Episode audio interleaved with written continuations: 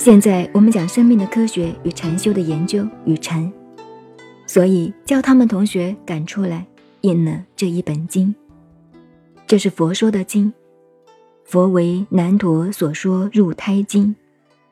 人怎么来投胎的？真正的佛法都在佛经里头啊。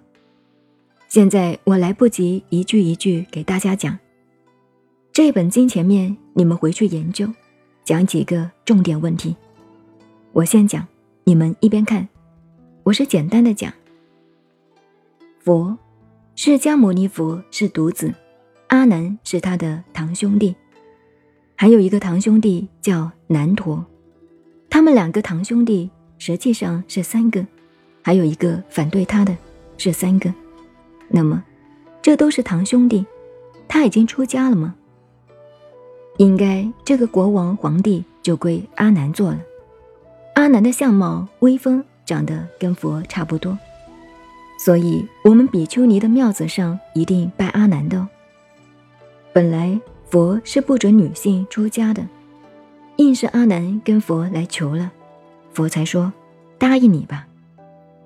为了女性出家以后啊，我这个佛教佛法早灭500年，就是答应你了。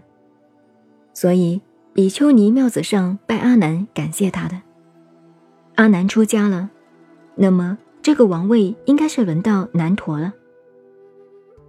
这一段讲南陀的故事，南陀与上一段的阿难并非同一个人，又是一个堂兄弟。南陀长得也很漂亮，佛是32种相，80种相好，换句话说是够威风漂亮。这个是男人中的男人了，不像我们又矮又小又丑又邋遢，她是够漂亮的。这个南陀的太太是印度的一个有名的美女，可是这个太太啊，南陀念的大学是妻管严，老婆管得很严，叫妻管严，管得很严很严。因为好怕那个大哥去出家了，把这个老二哥阿难也带出去出家了，就怕自己这个丈夫，这个大哥回来又把他带去出家了，这个是要做皇帝的。南陀修的是妻管严，家里蹲大学，屋里蹲物理系，家里蹲大学物理系又是妻管严，都有了，就是把他管得一步都不准出门。有一天佛忽然动念了，南陀的出家时间到了，他要回去把堂弟也带出来当和尚。我看你们走路，据我研究的戒律，一个比丘出来走路，这个出家人端容正步，慢慢一步一步，身体不准歪，眼睛前面只看5步路的地方，目不斜视，走路都要那么规矩。我看你们乱跑的，东西下来有些书乱丢一阵。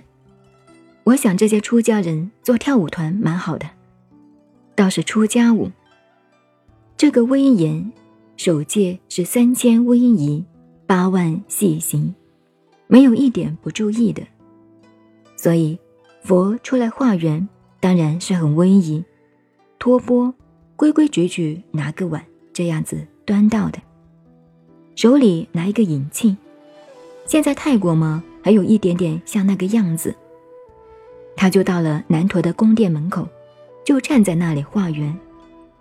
化缘不晓得你们化过没有，不说话的，站在那里引磬叮叮一敲，这家人就要出来供养，布施就布施，不布施就走开了，不是硬要的。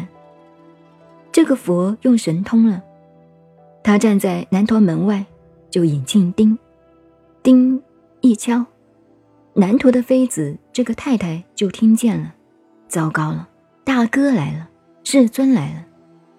因为照印度的规矩在化缘，泰国也是一样的。这锅里的饭菜如果自己已经添起来吃过了，不准出去供养出家人，那是罪过的。一定刚刚开锅的饭菜，刚刚新鲜的，在中间挖起来，端出来，跪下来这样供养。这个男徒一听啊，门口这个声音，叮叮，佛来了，大哥来了。他说我要去供养。如果讲阶级的话，本来皇帝是他的，他出家当和尚去了。可是有阶级的，家族的观念，种种观念，他非要出去。他说赶快，我要去供养，出去送出去。这个太太说不准不准，你一定给他带走了的。他给太太管得妻管严，没有办法，就不敢动了。佛在前面又叮叮又敲了。这个男徒说不行，这个非出去不可。这个太太也没有办法，拿那个口红拿来，在他这里额头上咚一点红的，口红还没有干，你就要给我回到房间里来。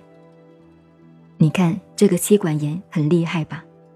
男徒说好好好，可以可以，你只要给我东西，我去送给哥哥，我马上就回到房间里。太太就给他点个口红。我们这位大老师释迦牟尼佛通通很清楚，男徒一出来，在钵里头东西一放，佛一声也不响，也不说话，向右转过身就走了。这个男徒不晓得给佛用了什么催眠术，就跟在后面走了，一路就带到庙子上剃头。释迦牟尼佛问你剃不剃头？是我剃头出家？是的，我出家，那就出家了。这个勉强得很，这个出家心很不安，这个佛怎么办呢？